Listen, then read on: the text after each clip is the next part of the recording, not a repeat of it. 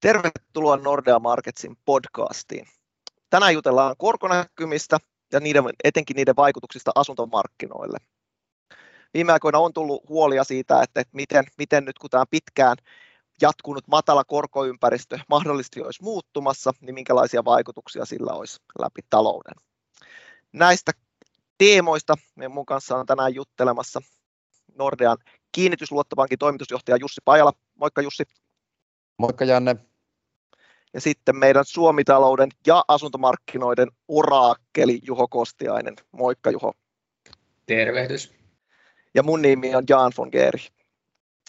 Ja korkomarkkinoillekin tuli vähän eloa pitkästä aikaa, kun EKPkin tässä eh, kuun alussa signaloi, että, että, että kevyessä raha, tai kevyen rahapolitiikan näkymissä voisi olla muutoksia.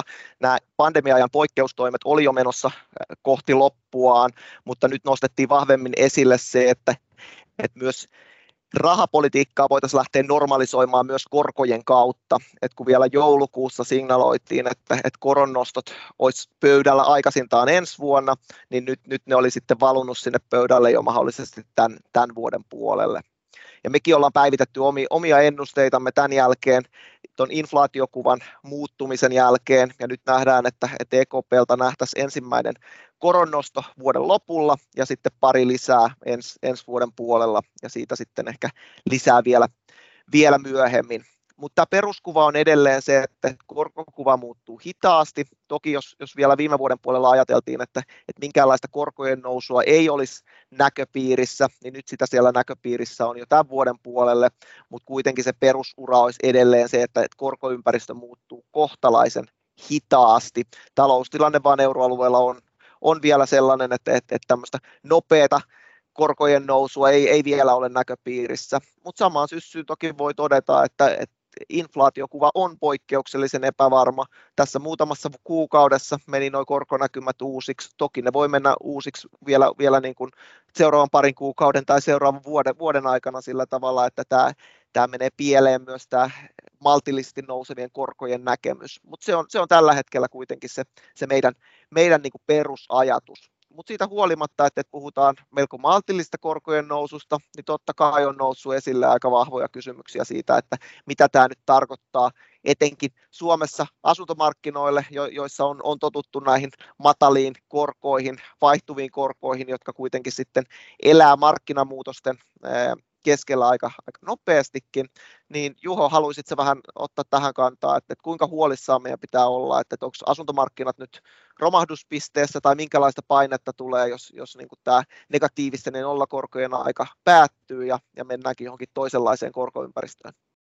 Joo, kyllähän tämä tietysti muutos on edeltäneeseen aika, että tässä jo muutaman vuoteen tosiaan korkoja paljon tarvinnut maksella asuntolainassa, eli selkeästi tämmöinen, niin kuin voisi sanoa, regiimin muutos jatkuvasti laskevien korkojen tai nollakorkojen maailmasta sinne pikkasen nouseviin korkoihin. No se, että niin kuin sanoit, niin se korkotaso, mitä nyt odotetaan vaikka tämän ensi tai seuraavan vuoden aikana, niin on kuitenkin hyvin maltillinen. Puhutaan siitä, että euro, Euriborit voisi nousta vaikka vuoden sisällä prosenttiin tai näin poispäin. Eli se, se on niin kuin tietysti enemmän kuin nyt, mutta hyvin maltillinen. Mutta ehkä se niin kuin isoin on se ajatuksellinen tekijä, Eli jos ruvetaan katsomaan eteenpäin, niin ihmiset kuitenkin miettii sitä, että minkäköhän verran sitä korkoa tullaan maks- joutuu maksamaan tulevaisuudessa. Eikä se asuntolaina on kuitenkin aika semmoinen pitkäaikainen sijoitus. Monelle se voi olla 20 vuotta, 30 vuottakin se asuntolaina, joten ei se niin kuin, se yhden vuoden korko ei sinänsä niin kuin tee kesä siinä, mutta sitten kun ruvetaan miettimään, että kuinka kohan paljon vaikka sitä lainaa kannattaa ottaa tai mihin on varaa, niin kyllä siinä, on niin kuin, siinä kohtaa se niin kuin, myös tuleva korkotaso vaikuttaa paljon siihen, ää, millaisia päätöksiä tehdään. Ja kyllä täällä varmasti tulee olemaan ää, vaikutusta markkinaan, ehkä niin kuin voisi sanoa negatiivista vaikutusta siinä mielessä, että se asumisen hinta sen korkotason kautta nousee, mutta toisaalta sitten hyvä muistaa, että korkohan nousee sen takia, että taloudessa menee erittäin hyvin. Eli Euroopankin talous on palautunut koronakriisistä kohtuullisen vauhdikkaasti, samoin Suomen talous. Ja se, että ihmisillä on enemmän rahaa, työllisyys on kasvanut, niin se tavallaan tukee sitä markkinaa ja tämä ehkä niin kuin pikkasen sitä jarruttaa, mutta ei, ei, ei todellakaan vie mitään pohjaa meidän asuntomarkkinalta. Joo, pankithan stressitestaa nämä, niin kuin kotitalouksien velanhoitokykyä jopa sillä 6 prosentin korolla lainanottovaiheessa. Et onko Jussi väärin ajatella, että, kun jos puhutaan edes parin prosentin koroista, niin jos se stressitesti on tehty kuudella prosentilla, niin, niin onko, onko sitten tämmöisillä pienemmillä nousuilla kovin paljon vaikutusta, onko niitä kotitalouksia paljon, jotka sitten voisi joutua vaikeuksiin jo niin kuin pienemmässä koron nousussa, ja onko tämä niin kuin näkynyt mitenkään vielä, vielä niin kuin uusissa lainoissa tämä, tässä ihan viime, viime tota, aikoina tämä EKPn uusi, uusi asenne ja markkinakorkojen pieni nousu? Joo, tosiaan niin kuin mainitsit, niin tämä stressitestaus on, on suomalaisen asuntolainamarkkinan kivijalka ja on ollut sitä jo toistakymmentä vuotta. Eli tarkoittaa tosiaan sitä, että jokaisen asiakkaan takaisinmaksukyky stressitestataan sillä 6 prosentin korkotasolla 25 vuoden takaisinmaksuajalla. Ja, ja tämä on tosiaankin johtanut siihen tilanteeseen, että, että jo pidemmän aikaa niin asiakkaiden maksama todellinen korkohan on sitten, tai kokonaiskorkokulu on merkittävästi alle tämän 6 prosentin, ja, ja sehän on sitten muun muassa tarkoittanut sitä, että suomalaisilla on jäänyt esimerkiksi enemmän, enemmän mahdollisuuksia sitten vaikkapa säästää ja sijoittaa ja kasvattaa varaisuuttaan sitä kautta, tai sitten kulutuksen kautta sitten jollain tavalla sitten, sitten hyödyntää sitä ylijäävää kassaa jos sitten mietitään tätä näköpiirissä olevaa korkojen nousua, joka, joka mahdollisesti rajoittuu tosiaankin sinne tota ehkä kahden prosenttiyksikön tasolle plus miinus, tulevaisuus näyttää sitten, niin sehän jättää vielä merkittävän puskurin tähän äsken mainittuun kuuteen prosenttiin. Ja näin ollen, niin, niin tässä, tässä ei ole niin kuin näköpiirissä mitään välitöntä uhkaa tälle suomalaisen hyvin, suomalaisten hyvin vakaalle asuntolainamarkkinalle, että kyllä suomalaiset pystyvät maksamaan myös tämän kasvavan, kasvavan tota, korkokulun sitten ajan saatossa. Tokihan se on varmasti monelle sillä tavalla niin kuin yllättävä tilanne, kun ovat tottuneet siihen, että, että kokonaiskorkokulu muodostuu puhtaasti sitä omasta henkilökohtaisesta tota, asuntolainamarginaalista, ja siihen kun aletaan laittaa sitten positiivista merkkistä viitekorkoa päälle, niin totta kai hän, tililtähän se raha lähtee, että ei se ole mitään pelkkää prosentteja, vaan sehän kääntyy ihan aidoiksi euroiksi. Ja silloin totta kai jossain määrin kaventaa sitten tota, varmaan joidenkin kotitalouksien mahdollisuuksia sitten kuluttaa samalla tavalla tai sitten vaikka kerryttää varaisuutta jollain, jollain muulla tavalla onko tämä heijastunut sitten tuolla asuntolainatiskeillä, tämä, tämä tavallaan niin kuin nyt jo vääjäämättömästi edessä näkyvä korkojen nousu, niin ei. Eli asuntolainakauppahan on ollut tässä, tässä koko koronan ajan ja sitä ennen niin hyvin niin kuin vilkkaassa, vilkkaassa vaiheessa ja se vilkkaus tuntuu jatkuvan myös tässä ajassa. Mutta se, mikä on näyttäytynyt enemmän keskustelussa asiakkaiden kanssa, on se, että selkeästi suomalaisten tietoisuus korkojen liikkeistä on kasvanut. Ja sitä kautta oikeastaan keskustelu siitä, että onko joitakin keinoja sitten suojautua tai luoda tämmöisiä vakuutusmekanismeja sitten mahdollisia ei-toivottuja korkoliikkeitä kohtaan, niin se keskustelu on kyllä aktivoitunut tässä selvästi viimeisten kuukausien aikana. Ja sitä kautta yhä useampi suomalainen tavalla tai toiselle varautuu siihen korkojen nousuun, joko sitten yhä vielä jatkamalla säästämällä, eli luomalla niitä puskureita, tai sitten ottamalla erilaisia tota, vakuutusratkaisuja nousuja vastaan, jotta sitten ei tule tämmöisiä ei-toivottuja liikahduksia sitten siinä omassa kassavirrassa. Eli kaiken kaikkiaan niin kuin kaikki hyvin länsirintamalla voisi näin sanoa, mutta selkeästi tämmöistä niin kuin aktivoitumista tässä korkosuojauskeskustelussa ja tavallaan korkojen nousun osalta on asiakaspinnassa havaittavissa. Joo, eli tämä muistutus tästä oikeastaan vanhastakin tosiasiasta, että usein se into lähteä suojautumaan sitä korkojen nousua vastaan, niin herää siinä vaiheessa, kun rupeaa niin kuin näyttämään todennäköisemmältä se, että korot on lähdössä nousuun, mutta silloin se taas niin kuin markkinoillakin näyttää vähän todennäköisemmältä, että korot lähtee nousuun, ja toki sitten myös, myös tota se vakuutuksen hinta on siinä jonkun verran, verran noussut. Ja toki jos, jos, tota, jos nämä nyky, nykymerkit tästä niin kuin jatkaa vahvistumistaan ja, ja tämä korkojen, kuva korkojen noususta vahvistuu, niin toki varmaan silloin tämä vakuutuksen hinta sitten nousee vielä, vielä entisestään.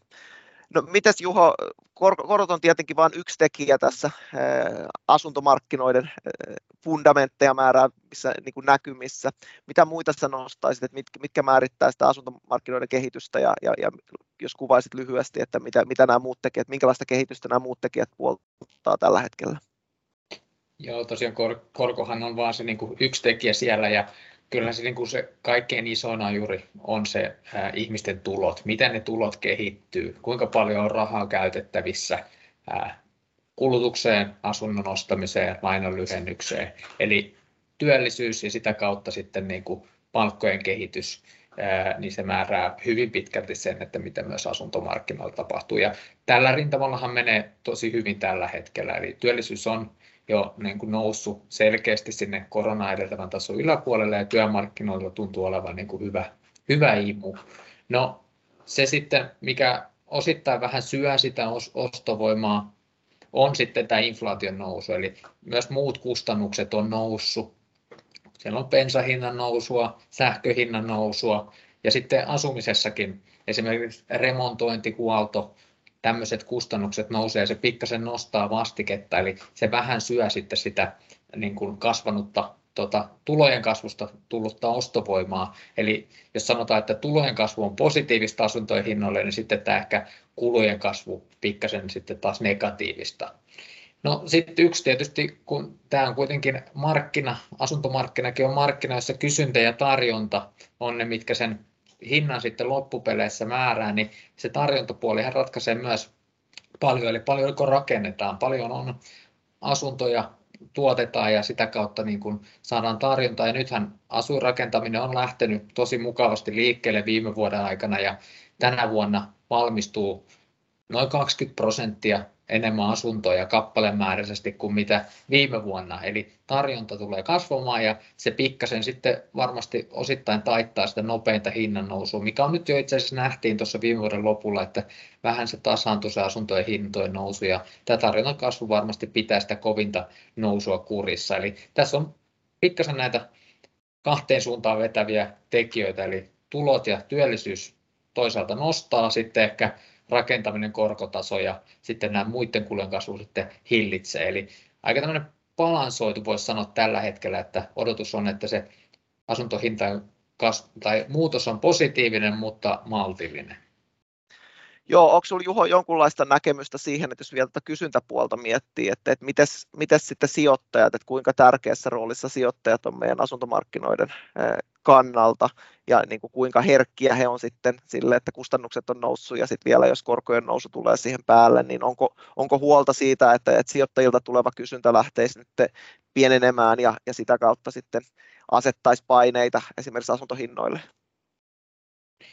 Joo, kyllä tuo vuokramarkkina ja sijoittajamarkkina on yksi keskeinen niin kuin osa, asuntomarkkinaa, varsinkin niin kuin kaupunkiseuduilla ja pieniä asuntoja osalta, niin siellä on paljon sitten sijoittajanomistajia ja ää, nyt tietysti korkotason nousu on, on niin kuin iso tekijä siinä niille sijoittajille, ketkä on isolla vivulla sijoittanut. Siellä on, on aika paljon näitä taloyhtiölainoja uusi, uusirakennuksissa ja sitten on myös sitten sijoituslainaa, jolla on sijoitettu. Ja tietysti se koron nousu niin kuin on merkittävä tekijä, jos ajatellaan, että vaikka pääkaupunkiseudullakin ne tuotot, vuokratuotot voi olla niin kuin 3 prosenttia tai niin kuin aika, aika maltillisia, ää, niin sitten jos korot nousee pari prosenttia, niin se syö aika voimakkaasti tuottoa, joka tarkoittaa, että se voi sitten tehdä niin kuin alasuutaista painetta sitten sinne ää, asuntohintoihin. Toisaalta sitten samaan aikaan myös vuokramarkkina on kehittynyt ää, pikkasen heikosti nyt tässä viimeisen parin vuoden aikana. Vuokralaisia on ollut ää, ehkä vähemmän kuin a- aikaisemmin.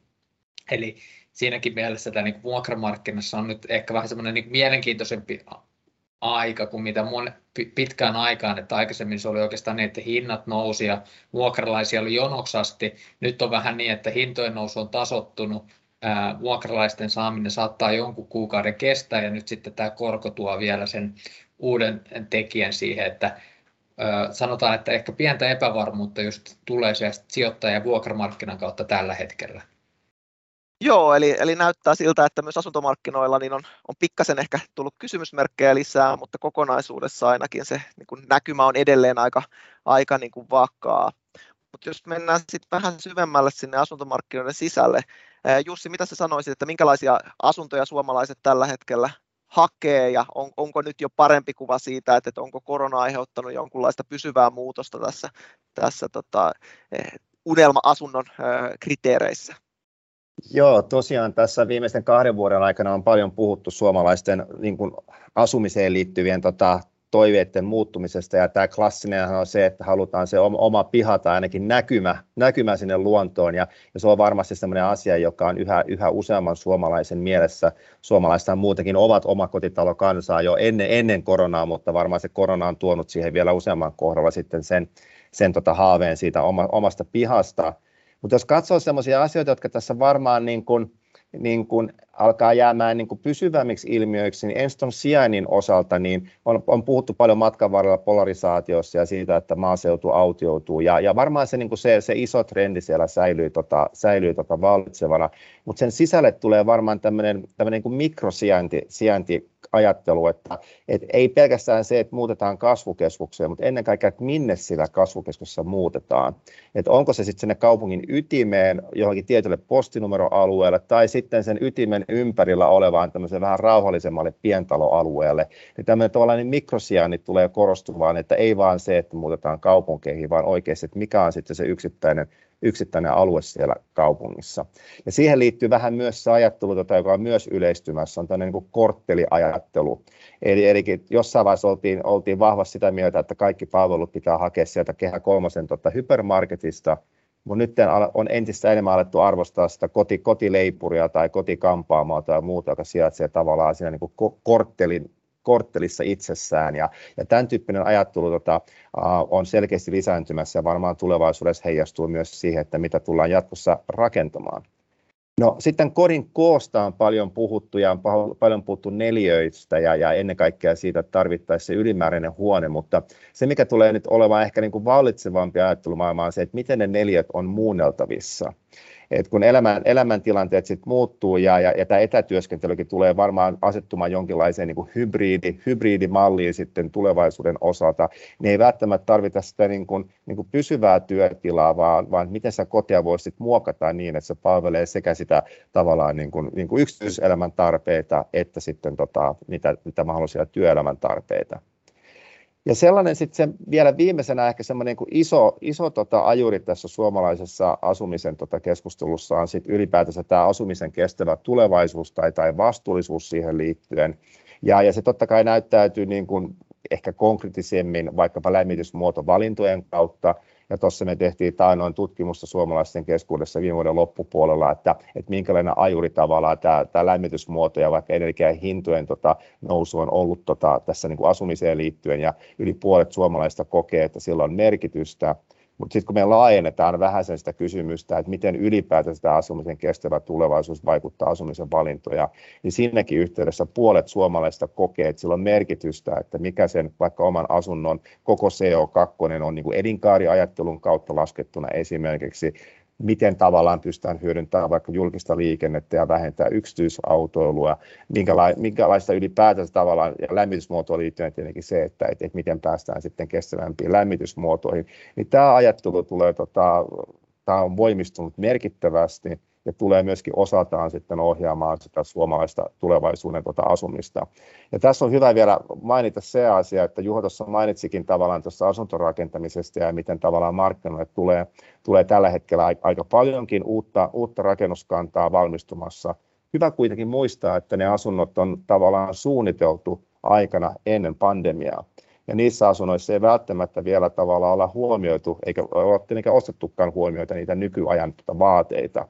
Ja se on niin kuin tavallaan mielenkiintoista nähdä, että löytääkö oikeastaan sitten ne asunnot omistajansa, näin varmasti on, mutta kuitenkin omistajalla tulee sitten jatkossa olevan entistä enemmän niitä tavallaan niin kuin pandemian myötä syntyneitä uusia tarpeita, mitä tuossa äsken, äsken muutamia mainitsin, ja sitä kautta tullaan varmasti näkee hyvin mielenkiintoinen asumisen vuosi niin kuin vuonna 2022 myös tästä eteenpäin. Joo, mielenkiintoisia pointteja. Mun, mun pitikin tuosta tosta, tota, Juholle sitten kysyä, että tuleeko tässä nyt tämmöistä suurempaa eriytymistä, että jos nämä preferenssit on, on muuttunut aika paljon, niin kuin Jussi tuossa kertoi, niin, niin tarkoittaako se, että uusien ja vanhojen asuntojen välinen hintaero esimerkiksi kasvaa vai on, onko nimenomaan näin, että jos nämä nyt valmistuvat asunnot ei vielä täytä noita preferenssejä, niin voiko tässä tulla jotain tämmöisiä väliputoja putoja asuntoja sitten, että todetaankin, että, että no en, en maksakaan uudesta nyt preemiota, että odotan mieluummin, että, että rakennetaan toi seuraava, mikä sitten täyttää paremmin nämä mun uudet, uudet niin kuin, vaati, vaateet.